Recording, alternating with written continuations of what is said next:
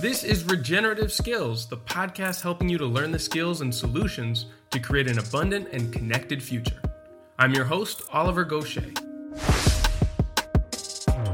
If you're enjoying the ideas and inspiration from the wide variety of guests and their experiences from the last five seasons of this podcast, just know that the best way to take the next step and deepen your knowledge in order to apply the skills and learning to regenerate your world is to read a book. New Society Publishers' vision is to provide the world with fundamental tools to help build a just and ecologically sustainable society, and many of the guests that I've interviewed here on the show are authors published by them. You can find all of their work in ebook, audiobook, and classic paperback at newsociety.org. Hey there, and welcome back, everybody. Now, today we're going to be wrapping up the second in a two part interview that I've been looking forward to doing for a really long time. Now, if you missed the first part of this interview, then I really recommend that you go back and listen to it before this second half in order to get the proper context. Now, as a quick recap, I've been speaking with conventional and industrial farmers for some time, not only to get a better understanding of the industry and the management practices that they use, but also to understand the people who manage these farms, the decisions and the challenges that they face, and both the differences and commonalities that they have with the regenerative farmers that I speak to more regularly. Now, in an effort to raise awareness of these issues and to introduce some perspective into the conversation that is going on now around the world about how we should produce food and manage the natural world that we've come to dominate, I reached out to a voice that I've been following for a number of months and that I believe represents very honestly the realities of modern industrial farming operations in North America. Jake Leguee is managing over 15,000 acres near Weyburn in southern Saskatchewan in Canada. He grows durum, wheat, canola, peas, lentils, and flax, and farms with his family, including his wife and three young sons, and several other family members. Together, they are a third generation farm that strives to continually improve in order to leave things better than they found them. Jake is also involved in various places in the agriculture industry as well. As a farmer and an agronomist, agriculture and the science and the business therein is his fascination and passion. Back in the first half of this interview, we covered Jake's family's history into farming and how he's overseen some of the major transformations in how the land and the business are managed since taking over the farm business a number of years ago. We also unpack some of the points of friction that farmers like Jake have experienced when dealing with legislators and regulators in Canada as well as how this is often representative of many other countries around the world. We wrapped up on a note about the importance of including farmers directly in this discussion at the government level whenever decisions are being made that would affect their work and the farming sector in general. In this second part, we're going to be exploring further some of the misunderstandings that Jake has observed about how the general public understands modern farming, the pressures that the farm owners like him are under, and even how these misunderstandings can be overcome. We also talk about some of the more controversial management practices that modern farmers engage in and why Jake defends the use of certain crop protection chemicals, GMO crops, and the use of synthetic fertilizers, among other issues. Now, just as a quick reminder, my aim in giving voice to these positions is not to advocate for them or to defend them, but rather to share the perspective and the reality of the farmers that those of us in the regenerative fields often villainize or try to distance ourselves from. I really believe that it's essential to understand their positions and to look for common ground rather than trying to convince others of our ways of seeing things all the time. I also believe that Jake does an admirable job of bringing thoughtfulness and compassionate advocacy to his way of life and farming, and I hope that this will open up a larger discussion on how we can better include and welcome conventional farmers into the regenerative transformation of the farm and food industries that many of us are hoping to advance. And so let's jump back into where we left off last week, and I'll hand things over now to Jake Leguee. So I get frustrated by people who who come in and say you guys are doing this wrong that wrong and this other thing and this is the way you need to do it when they haven't had that experience. Now that's not to say that you can't have an opinion about something without living it. That's certainly not the case. We all have opinions about piles of things that we don't you know have any personal experience with and a lot of cases don't know that much about. I'm guilty of it too. But if we're going to have discussions at the policy level about these types of things, these types of rules, these types of regulations, there damn well better be farmers involved with those conversations. That's where I'm coming from with a lot of what I'm saying. Farmers should be involved all the way through to the policy that's made at the highest level of government to make these sorts of decisions because we understand our soils better than anyone. Yeah, I 100% agree with that last part. Uh, I'm actually involved with a company here called Climate Farmers, and one of our biggest efforts right now is to bring more and more farmers directly into the conversations happening at policy levels, especially at a time of so much change. And we just got finished actually uh, just over a week ago doing a conference with over 50% farmers there represented about you know what sort of agenda we would like to see and how we would like to uh, get support from the level of the European Commission. And yeah, I, I, think you know you can't have a good conversation about how to affect an industry, especially one so vital as agriculture, without bringing in the voices of the people who depend on this to support their families, much like you said, and who have the most knowledge about what the challenges are on the ground. That being said, I also have to play a little bit of devil's advocate here too, because you know there are legitimate concerns of the products and the the chemicals that are being used in massive production right now. And though 2030 does seem very short and it is let's face it an arbitrary number that's mostly based on climate projections and pledges that have been made at governmental levels without consulting with people on farms um, the challenges are also very urgent right? Uh, whether or not we have the exact data on you know the effects of nitrogen per farm or how it's being applied and you know where it's going. We have dead spots in the ocean due to eutrophication from downstream runoff from these chemicals. And though there are better products that show fewer side effects in the environment compared to you know other herbicides pesticides and such there is no way to be 100% sure that these aren't going to have uh, long-term effects and that could start to move through trophic levels of the, the food web and start maybe not to affect the immediate uh, you know lower parts like like bugs and protozoa and microbes and fungi that are coming directly in contact with them. But as they rise up through you know different levels of herbivores and carnivores and start to bioaccumulate we might not see massive die-offs in a much delayed way the way we have seen with previous products that were deemed safe in the beginning. And I'm sure you sympathize with those types of concerns because it, it takes a long time to get that kind of data. And there's no way of being entirely sure when we use these on the ground that they're not going to massively affect generations to come. Um, is it just a matter of trying to use the best products available and, and continue to innovate and make better ones? Or do you think that there is a role for, you know, maybe government or maybe uh, industry associations or, you know, whoever it might be to put some limits on this as well? Because it shouldn't just be a race to whoever has the cheapest product that saves my business this season gets to dictate how this affects the environment over a long period of time. Wouldn't you agree? Yeah, I totally agree with that. And, you know, I can't speak to how regulations are put in place in other countries um, because I'm not an expert in them. And, and certainly, you know, there, there are places in the world where, you know, agriculture isn't being operated as well as it could be. You know, there, there are soil erosion problems from too much tillage, and there are issues with nutrient runoff as a result of that. Here in Western Canada, my experience here is what I can speak to the best, and that's what I'll speak to. You know, we haven't basically we've eliminated tillage in Western Canada. We eliminated it 30 years ago.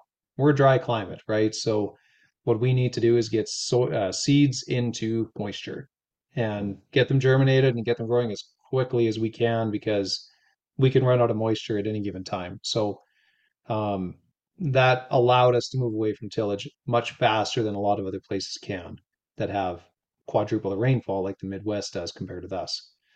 So, you know, I got to throw that caveat out there that soil erosion risk is a big problem in a lot of places. As far as the best way to deal with that, that's a that's a, it's maybe a, a different question from I think where where I would answer this, at least in Canada. We already have a lot of regulations around pesticide use and residue limits. So and and that's worldwide. Um, there there's something called maximum residue limits. So the way they come up with those, um, you probably already know this, but I'll just mention it for the sake of of your audience. That you know they they take the lethal dose for 50% of a population of rats, basically, right? And and then they divide that by about a thousand to make sure that it is 100% safe. So to the point where, oh man, I've heard some of these analogies and it's hard to remember them, but it's like it's like a tablet of Advil in a in a rail car full of water is how much Advil you'd be consuming if you drank the whole thing, right? Like that's that's the residue limits that we're talking about of our products. So it's extremely small.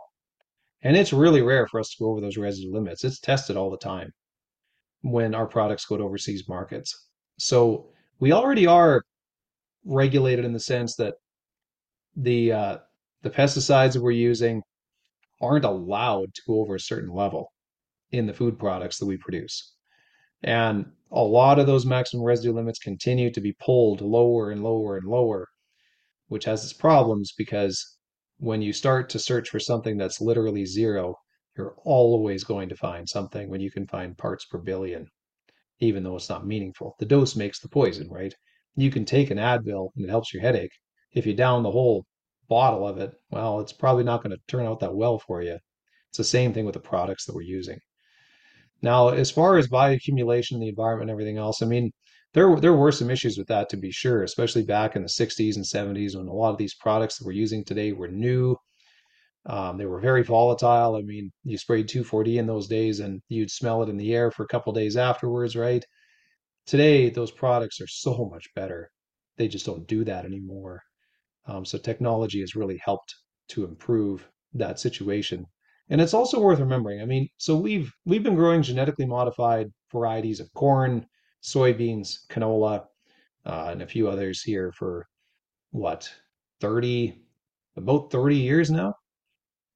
There's been literally billions of meals eaten from those pro- from those products and the herbicides that that they're made for, right? I mean, a, uh, a genetically modified canola variety that we have today, which is all of our canola, basically.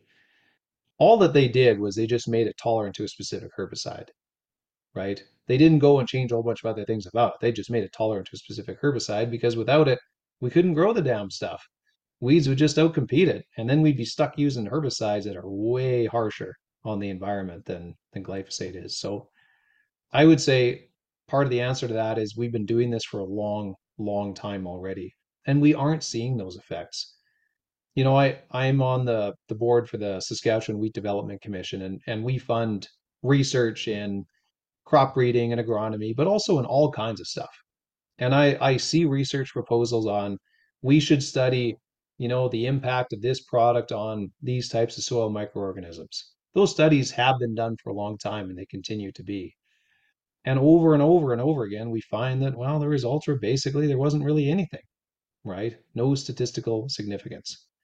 So I'm not saying that we are problem free and we're perfect and we've got it all figured out because we certainly haven't. There's a lot of improvements that we can make as farmers in agriculture, especially in in a lot of places in the world where um, you know it's practiced very intensively with a lot of rainfall. It's it is challenging farming in those environments. So there do need to be some regulations around it. I'm not against regulation. It just needs to be done well. And in a lot of cases, regulation just brings so many unintended consequences with it that that you just can't foresee, right? It kind of comes back to that unknown unknowns thing again. You don't know what you don't know. And when governments make regulation, there's so many things they don't know that they don't know. So we have to be careful when we make them, I would say. So I don't know, does that answer your question or, or it does. It definitely me? gives me an insight into the perspective uh, and and the way that you know people in your position think about this as well. Um, I mean, I've seen agriculture practiced in many different ways in many different parts of the world, and it is so context specific. Um, you know, you represent a very, very small portion of the population of farmers. And so I, I just want to give this as a perspective for people who misunderstand what type of agriculture this is and who oppose it on principle without understanding what people do on a daily basis and how they see the changes that are happening all the time from both the environment and from legislative side to say nothing about the volatility in the industry um, but i think it is a really valuable perspective too um, maybe that's even something we can talk about because we've kind of gone from you know challenges in the environment and then the governmental level but the industry itself uh, is changing all the time. I'm wondering where you see challenges from that side in your business and where you would like to see you know ch- changes that could make it easier for people in your position. Well i mean here in canada one of the biggest issues that we deal with is that we're a long way away from the ocean right? We we produce you know uh, what is it 80 million tons of grain here in western canada depending on the year 60 to 80 um, we'll probably be at 100 million tons here in another 10 years or less we got to get those products to port, right? Our railways have to carry those products. There's no other way to get them there. And our railways are continually being utilized hauling oil, hauling products that should be moved by pipeline rather than by train. We're continually seeing interference with products that shouldn't have to go by rail and also by people who live on the coast that don't like those great big harbors, you know, outside their living room window. They don't like all those ships out in the ocean not that far from their house on the coast of Vancouver. They don't like that the trains come through the city. They don't like all that noise and, and all that stuff going on. And they forget that that is the hub of most of Canada's business. They forget that that's what actually produces the income that allows them to live where they live in the first place. So we're seeing this this sort of we're, we're stepping on our own feet constantly, trying to regulate all business out of anywhere that we're living because we don't like it around us, but yet we depend on it to survive.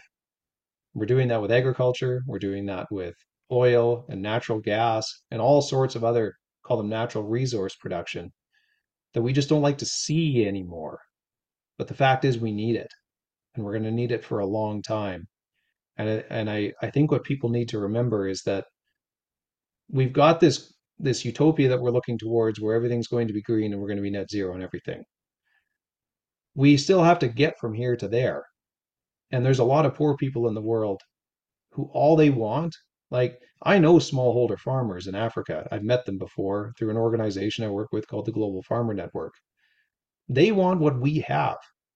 They don't want to be smallholder farmers. They want to farm bigger operations and have access to fertilizers and chemicals and you know large scale equipment so that they don't have to go out there with a backpack sprayer spraying a product that's 40 years old because the new one just isn't getting approved because a genetically modified variety that would allow the plant to prevent that insect from doing any damage to it and avoid the use of herbicide, they can't get that approved because people are scared of it. Because we have non governmental organizations scaring the pants off of people about these products, and it's literally killing people. We have children with vitamin A deficiency in Africa that could have been solved 20 years ago through a variety called golden rice, fortified with vitamin A. It could have cured blindness in those children for the last 20 years, and it's been opposed because it's genetically modified variety. It's being given away for free at this point, and people still don't want to use it because of fear. So we've got to get out of our own way on a lot of this stuff. We, uh, so many of us have subscribed to the precautionary principle, and that basically anything that could damage something we shouldn't do. But life is risk.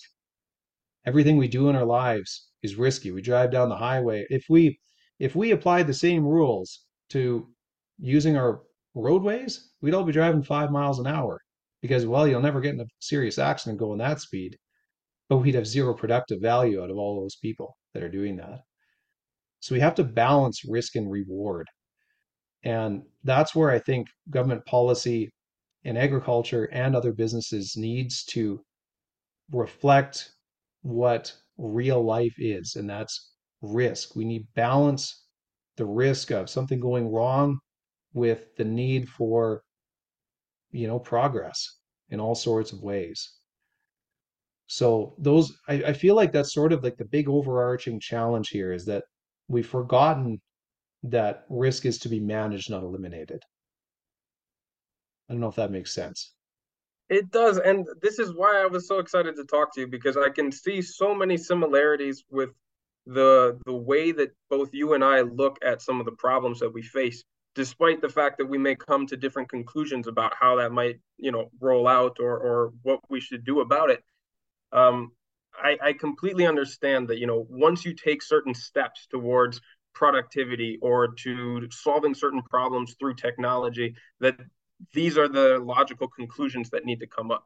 Um, but I also question too whether the necessity for a genetically modified grain that is probably competing both on price and well, the genetics are pushing out the I don't want to say like uh, heritage varieties because that could mean anything, but the indigenous foods of that area, which were unquestionably more nutrient dense and that have due to the requirements of a massive agri-food industry pushed out their competitive edge and made them inaccessible to the people of that region are doing a poor job of surrogating the nutritional density of the foods that it overtook. You know what i mean? So it's like where do you start with that? As the economy and the way of doing business of these regions is adapted to a modern technological way that removes their access to the indigenous foods that they've relied on and that have sustained them for so long, then comes with a slightly more nutrient fortified, genetically modified version. And, you know, they should then just accept that as a replacement for what they used to have, is what starts to, to you know, pang in my heart. And I know is what comes up for a lot of people too when this is billed as the solution. Yeah, well, I mean, you know, you, you don't want to go in there and say that we've got this great solution for you. Give up all your other stuff and buy this instead, right? I think what you want to do Yeah, is give that's them the, what has happened so many times. That's how we've yeah, gotten to the point where we are, right? And you know, I I really do agree with your perspective on so many of these things, but it just to me it catches up with the idea that like every time we take a step further in this direction, we then have to accept the solutions that that you're proposing. And of course, they make sense. Uh, they they are lockstep with the progression, with the development that has been put on the world from an economic perspective for so long. And I guess the fundamental question is: Is this the progress that we ultimately want? Is is you know turning farmers into technicians and re- I guess putting nutrition through genetically modified crops back into missing foodstuffs that were replaced by this industry really progress. I guess you know I'm this is coming from me specifically, but I know that there's a lot of people who who question this from this perspective as well. yeah. Well, I mean, it's a it's a tough problem because especially in Africa, you have such a logistical problem about how to deal with how to get them better varieties in general, whether it's genetically modified, whether it's through traditional crop breeding or anything else. I, I there's one farmer I know in South Africa, and uh, I met him a few years ago at a at a conference, the Global Farmer Network, and the level of frustration that he had at that time about what he wasn't allowed to use was very Mm, striking to me. He should have the choice. He should be able to choose. It's his farm, it's his life, right? I mean, for a lot of for for us, you know, here in Western Canada and in a lot of more developed countries, taking choices away from us, it it limits our ability to be profitable, but it doesn't necessarily um, directly threaten our survival. But for them, it does. They really are on that edge, right? They're living in extreme poverty, a lot of them. For sure. And and to say to them that we know better than you do, right? You shouldn't have access to this because we don't want you making the same mistakes that we did. That doesn't seem very fair. They should have the choice to make that decision for themselves. And yeah, they may choose something that we don't like, but what right do we have to tell them that they can't have it? That's that's where that's where I have a problem with a lot of this stuff is, you know, if I'm a farmer in South Africa and I have children that are literally going blind because of vitamin A deficiency, and this isn't a new thing, right? This isn't because of of uh, products they're buying in the marketplace that don't have the right nutrients. This is stuff they're producing on their own farms. that probably their soils are so exhausted from year, well, centuries of agricultural production on those fields with no fertilizer. There's nothing left in those soils. They need fertilizers and they need them badly. The best thing that those we could do for those people would be to just give them the choice and let them decide for themselves. I don't think it's right to uh, to do anything else. I I really do get that. Um, where I would go with that then is kind of down a whole new route of conversation here, which is how you see and understand the different options that exist. Because right now it seems like what we're talking about limiting their options on are what chemicals they can use as fertilizers or, or crop uh, uh, protection, uh, pesticides, fertilizer, herbicides, and the like. Yet there are other options, right? And we talked about these things not being absolutely essential, even if they may decrease yields. But increasingly, with new science that's coming out and revisitation of indigenous land care methods, uh, how people used to produce crops without these things a long time ago, because it wasn't this bleak uh, system of you know toil and labor and you know increasingly diminishing land fertility, there were ways of maintaining the fertility on land that reduced the amount of labor that had to happen. And I mean, if you think about it too, if you are living in a place that is still fairly connected with the traditions, the holidays, the celebrations and festivals from from a long time ago, you start to realize just how many days even agricultural societies used to take off uh, there's like where I am here in Spain that still has a lot of this in their calendar. There is a holiday like every other week, and there's Semana Santa, and there's all these other things. And depending on which region you're in, like they're very specific to things that follow the the patterns of the the earth of the the harvest of the planting and all of these other things. So it's not like it's only one bleak picture. I mean, without romanticizing the past, there are multiple stories about how this looked, and it looked different in different regions. What I'm saying is there are increasingly options for ways of managing the health of a landscape in a much more holistic sense that can improve the fertility even through production methods that are starting to gain in popularity, that are starting to be proven by scientific papers, even though, let's face it, those are always a couple years behind of what's actually happening on the field. I'm wondering how you feel about or how much you know about these different uh, options and if they should be included in what is offered to people who it seems like are mostly just making small decisions about what additives to buy. Yeah, well, it gets the more uh, the the deeper you dig in a lot of this stuff, the more complicated it gets because you know you mentioned a while ago how um, agriculture is so specific to different locations, eh? Like, you know, even in our, I, I often say that our farm is totally different from a farm 10 miles away, and it's not necessarily because our soil is that much different. In some cases, it is that much different. But sometimes it's just generational changes. Like the guy down the road might be a first generation farm and we're and say we're fifth. That changes everything about how you approach risk, how you approach your crop production and everything else. It takes generations to pay for land. So, you know, the hyper locality of agriculture, I think, does need to be really, uh, really well understood in that what works here doesn't work there. And I need to be careful too that I don't come across saying that I know what's best for African farmers because I sure as hell don't. Um, and I also think that uh, you know there there are practices that we've probably lost over the years in all sorts of industries as well as agriculture that might have worked pretty well. Um, one thing I was thinking about while you were saying that is, have you ever read the book The Alchemy of Air? I think it was by Thomas Hager. I haven't read that one, no. Well, it, it's an interesting read because he goes into basically the Haber-Bosch process of of how we took nitrogen out of the air, how those two men came up with their ideas and solutions to that whole question.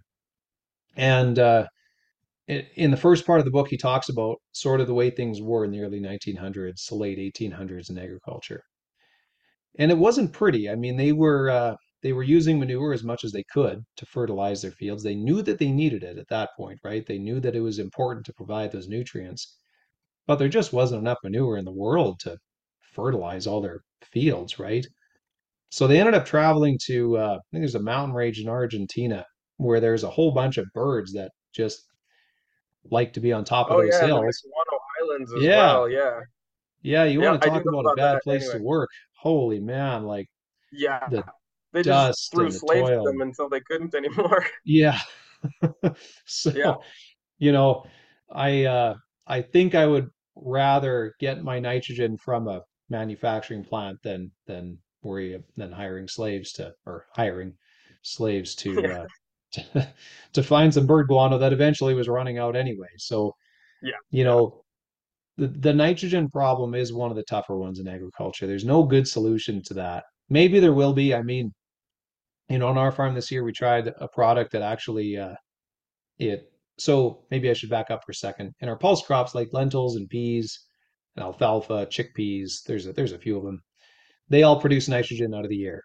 So what they do is they have these little bacteria that attach themselves to the root system. They pull nitrogen out of the air, they break it, right? The nitrogen in our atmosphere is very tightly bound, so it takes a lot of energy to break it. They break it down, they fix it, meaning it's plant available. They give it to the plant, and in return, they get carbon from the plant, right? So it's a symbiotic relationship. It works very well.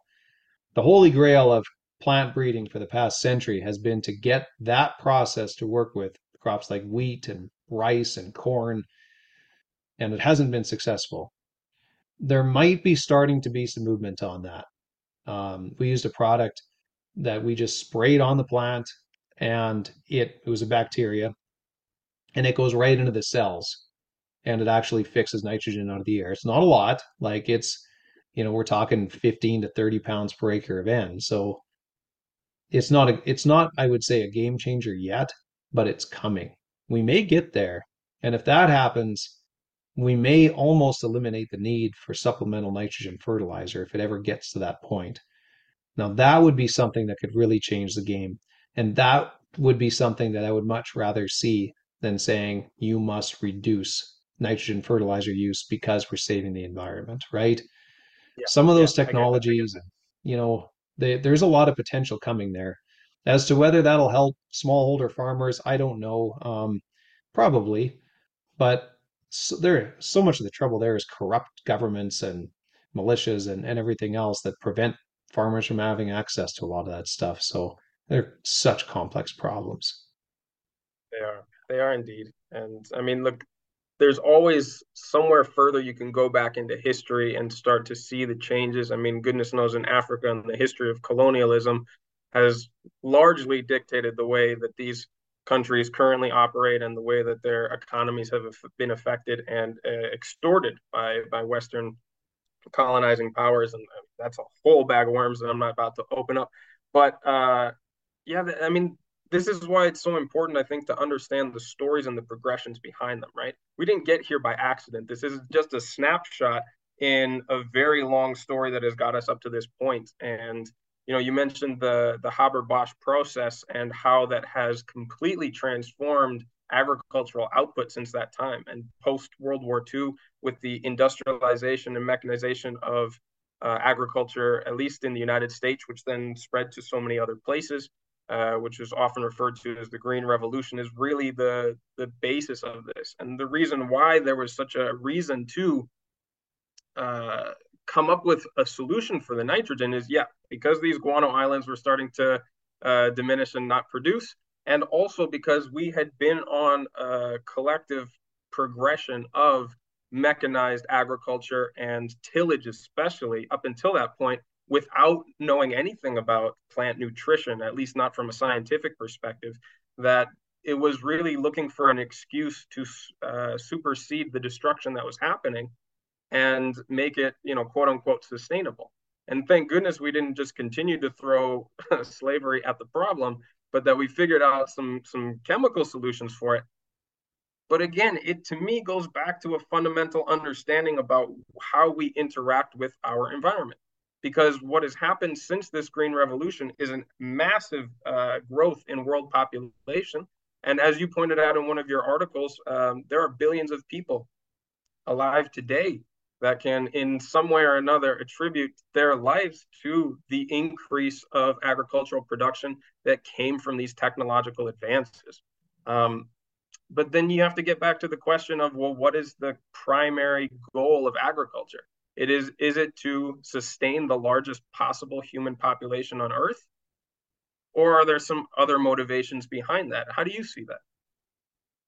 Well, I think that you know when we start talking about human population and and agriculture and the relationship when when we start down the road of questioning whether we should be producing enough food for all the people in the world or, or whether we should have allowed our population to get so big it leads you to some very dark places uh, some very dark places that our you know I, I won't even say our ancestors like a generation or two removed from us the things that were done the things that are still being done I mean, all you have to do is look to China and its disastrous one child policy that, you know, forced sterilizations and abortions and, and even straight out killings of children on a massive scale. That was done not just in China. Um, and that was done because we apparently were terrified that we weren't going to produce enough food for a growing population. And, you know, I, I just find that entire question to be a very scary one um, because what we're going to see in, in your lifetime and mine is a population in decline. At some point, we're not that far away from it now, we may be closer than we think.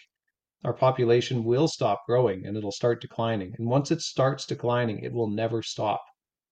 We will be seeing a, a very different world in our old age than what we've ever seen before. And I'm not sure that for the most part it's a better one. We have the ability to feed everybody in the planet today, right now. Mostly it's a distribution problem. And a lot of it's a food waste problem. So um, I don't think we need to worry too much about trying to uh, slow down agriculture, try to slow down population growth. That's happening already. And in a lot of cases, it, it shouldn't have happened, and we're going to pay the consequences for it. Hmm.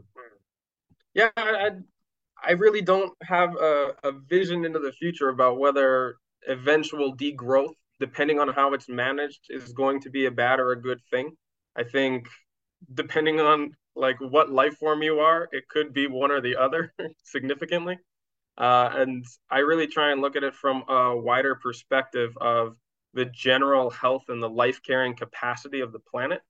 And as we try and figure out our role as stewards of this planet, we're going to go through some growing pains of figuring out okay, well, how much of our own population can be sustained without critically endangering all of the connections and the web of life that fundamentally supports us, and that we may find a better balance, perhaps at a lower population rate, and perhaps at this population rate, if more people were empowered to work actively as stewards of the land, some as farmers, some as you know uh, managers of other ways.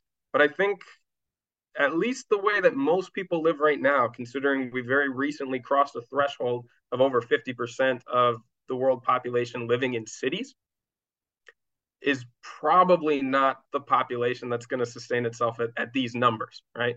And that goes to a bit of what we were talking about about the health of rural populations in the past and the cultures that have gone in decline because of that.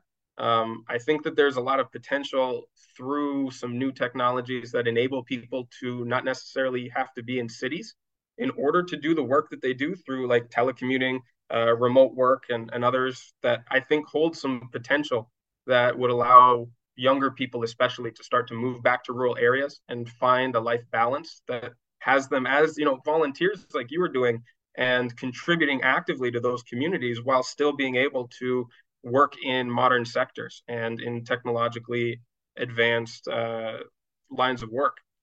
And you know because we're talking about this difficult question about what the true purpose or goal of agriculture is maybe on a more personal level, what do you see the ultimate goal of your farm being? Are you hoping to expand until you can, I don't know, support as many uh, incomes for your family and for others?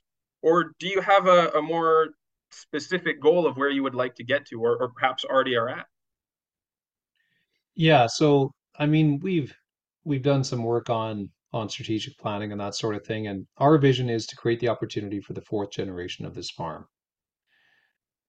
We didn't go deeper than that because I don't know what things are going to look like 20 years from today.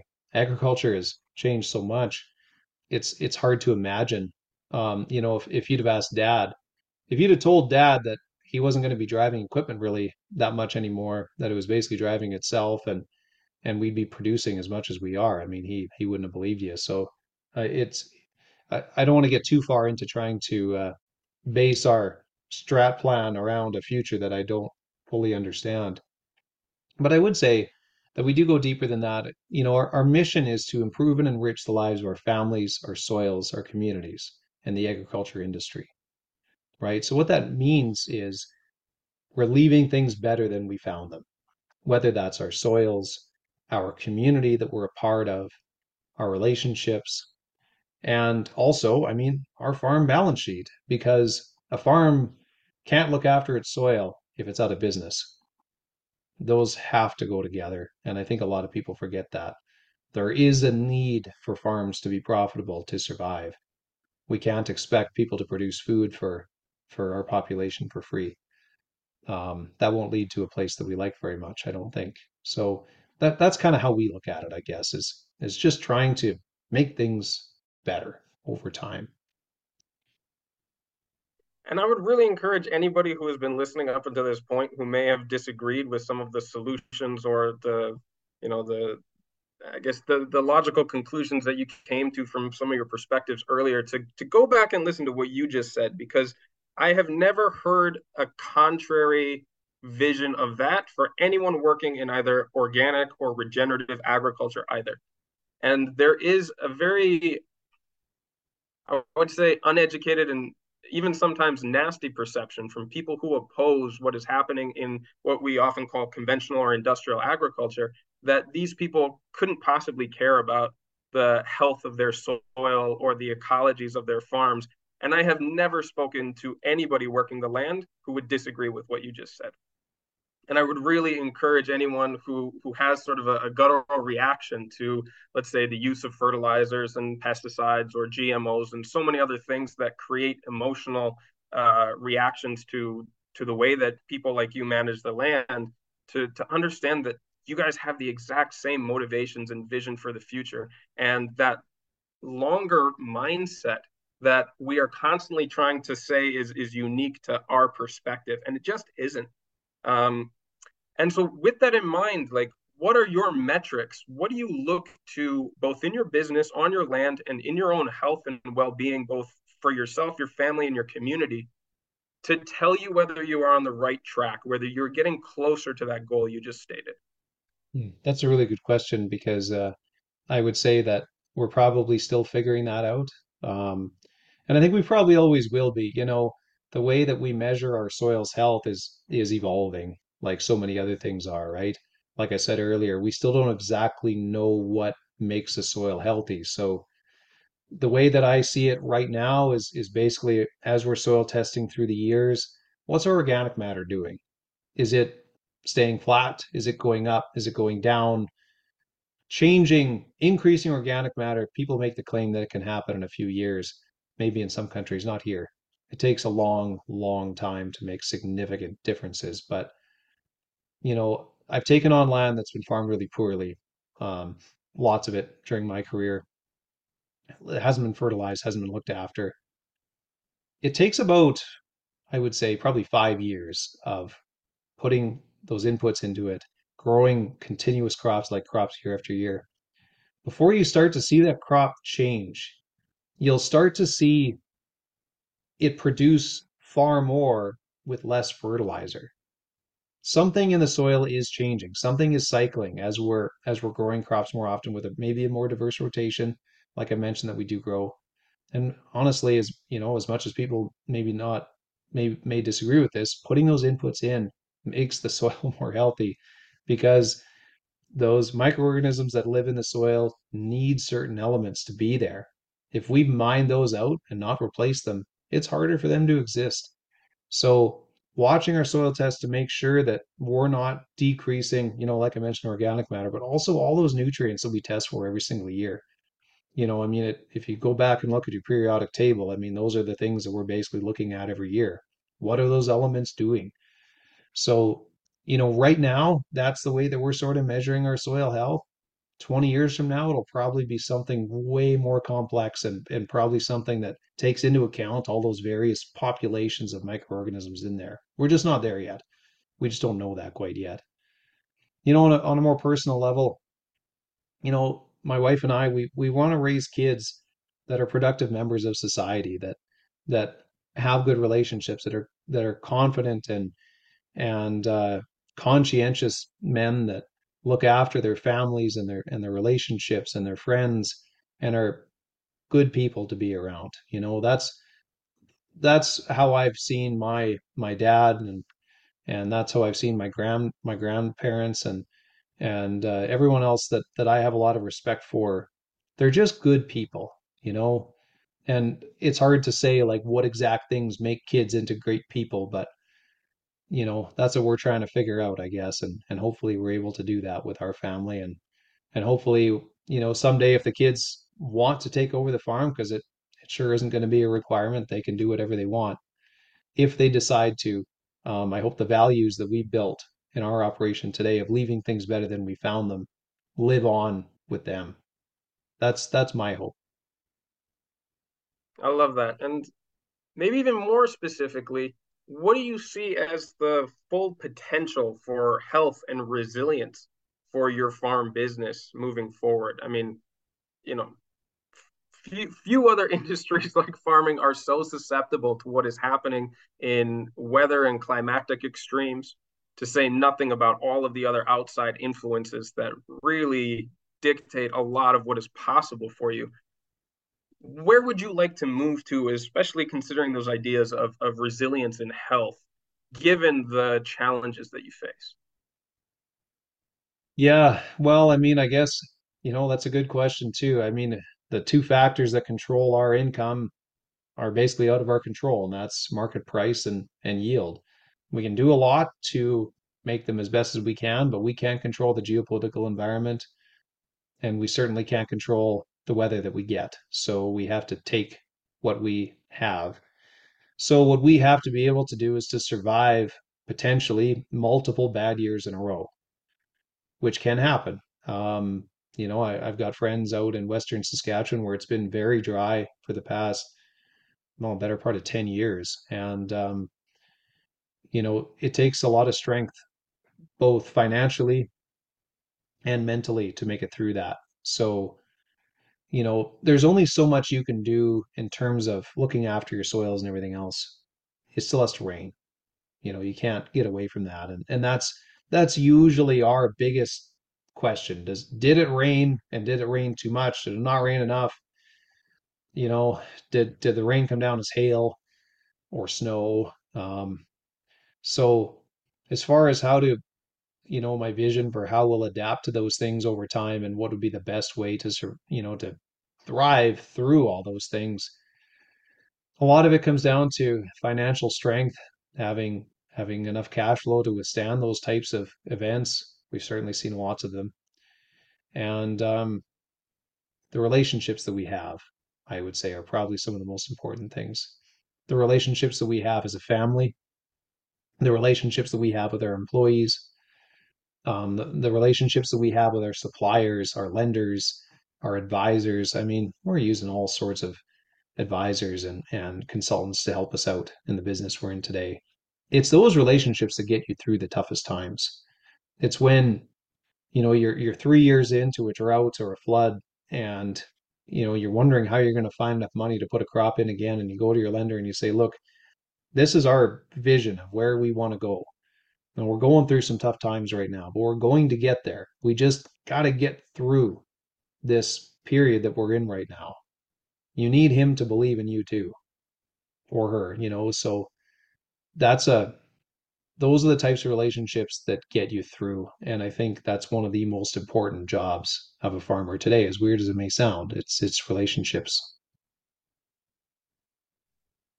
Yeah, I, I completely agree. And of all of the things that we've talked about that have changed in farming since you were younger and since even further back, I think that is the most constant. And it's one of the things that I, I've been most attracted to in rural communities. And it's one of the reasons why I'm moving back out to one is because those interpersonal relationships and connections are intact in a way that I have just never found in larger cities and urban areas. And it's something that I think so many people crave in their lives, especially if they haven't had it for a while, and that are really going to get us through many of the challenges that are inevitably going to come, whether you're involved directly with managing land or not. Um, and so, speaking of relationships, we talked about some of the antagonistic relationships that are currently happening between farmers in your situation, uh, government and regulators, as well as general opinion from from the public about what it is you do and how you know the industry should be regulated and how much say they can actually have over how you make management decisions. Let's try and reimagine that for a second. What do you think or could envision would be a fruitful or beneficial relationship between farmers like yourself people in legislative power and perhaps even the general public? You know, that one of the Yeah, like one of the really positive things that's come out of all this in the past decade or so that people have become a lot more interested in agriculture is that people have become a lot more interested in agriculture. I mean, man, when I grew up, like nobody cared about farming. Farming was like that was the job that you did if you couldn't find anything else to do. When dad came back to the farm, the standard was that all of the smart siblings left and went to school and the and this is his words the dumbest one would come back and farm you know? And i think that uh, i used to get so frustrated with people who just they just thought agriculture was so backwards you know? And it it never was but now we're finally starting to see people interested in finding out where their food comes from and i think that's wonderful. Um, what i would like to see you know, from our legislators and uh, for people who want to be involved with agriculture and food production policy and and all everything that goes along with that is come out here. You know, um, I my my website has my contact information on it. Come out to the farm, see it, see what it looks like, see what our machinery looks like, see what our crops look like, see our, you know, the fact that I live in the same yard as my mom and dad, and my sister lives just down the road. I mean, we're we're family operations. I think what is it, 96% of farms in Canada are family owned operations. I mean, it's it's going to be that way a long time.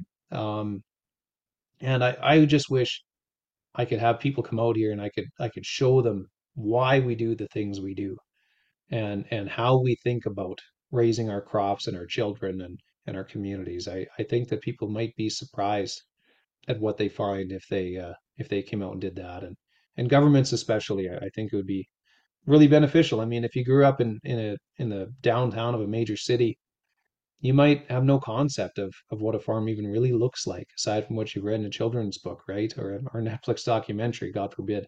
So, you know, come out here and visit and and and let us show you what it really looks like. Absolutely. And maybe even going a step further, people who want to get actively involved, certainly a first step would be to go and visit a farmer and see an operation. Do you see opportunities for people who maybe are not going to get into farming directly, but could be of help to the industry of to farmers themselves directly, or even to you know increasing awareness and education in their communities? Well, you know, we talked about the labor issue a little while ago, and I'm not saying that people need to come and work for farms, but uh, one of the biggest challenges that we have is just finding people to come run a combine for a couple of weeks. You know, like really, it's a nice job. Uh, you can see the crop, you get to run a pretty awesome piece of machinery. Um, people want to help out and learn about agriculture, harvest of any type of farm, whether it's what we're doing or whether it's a vegetable production farm where you're actually physically pulling them out of the ground. I mean, all of that requires help. And you know, the, the thing is that most of our labor that we bring in for that is seasonal labor from out of country because people just aren't interested in doing that type of work anymore.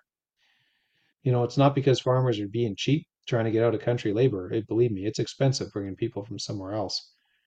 Um, it would be really nice if there was more of an interest from, you know, especially young people to come out uh, after school and, and stuff like that and help out. We could we could certainly use it. And you know, so that would be a way that people could get themselves involved. You know, one of the things that I that I think has kind of gone away a little bit that might be coming back, but um, is even just backyard gardening. I mean, the amount that you learn about growing stuff from having a backyard garden is actually pretty tremendous.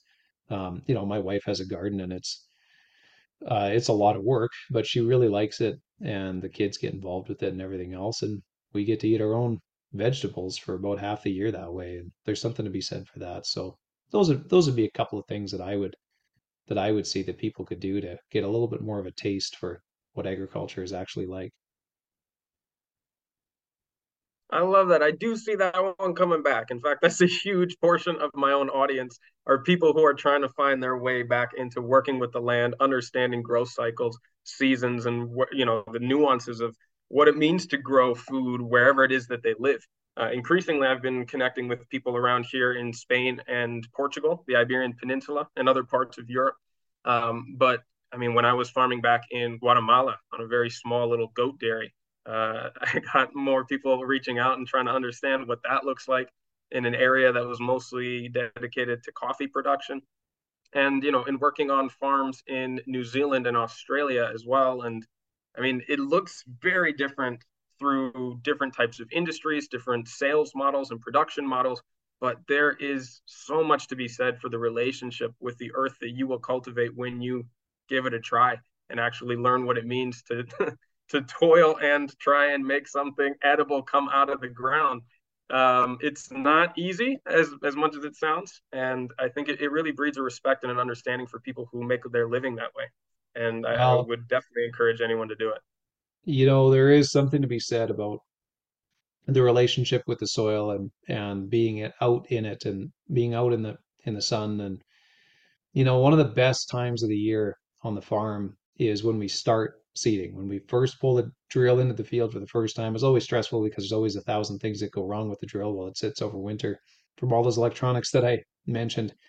But when you put that opener in the ground the first time and you smell that that fresh earth, you know, there is there is something really special about that. And it's it's one of those it's one of those smells that just brings with it a a wealth of memory.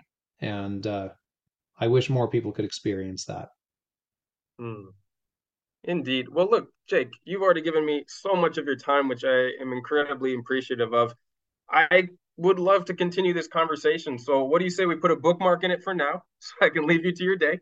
Um, but I would love to catch up again in the future, and I look forward to you know the questions and the follow up that people submit through this. But also would love to continue to hear your perception and follow your blog as I have been doing up until now. There's some great ideas and a very valuable perspective in there as well. I encourage anybody to check it out, and I'll put all the links for that in the show notes for this episode as well.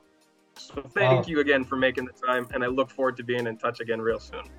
I really enjoyed speaking with you today, and uh, it's really great to hear some different perspectives. and And uh, yeah, this is a lot of fun. So I'd love to do it again sometime. Thanks once again to Jake. I'll be posting the link to his blog on the show notes for this episode, where you can also find all the previous episodes from the last five seasons. Now, before we wrap this up, remember that these episodes are only the beginning of the ongoing conversations happening around these topics on the Regenerative Skills Discord server. It's always free to join, and it's also the easiest way to get in touch with me directly.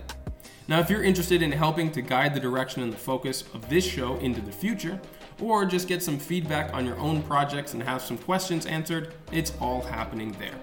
So come join the growing community of Earth Regenerators on the forum by signing up through the link on the website or through our link tree on Instagram.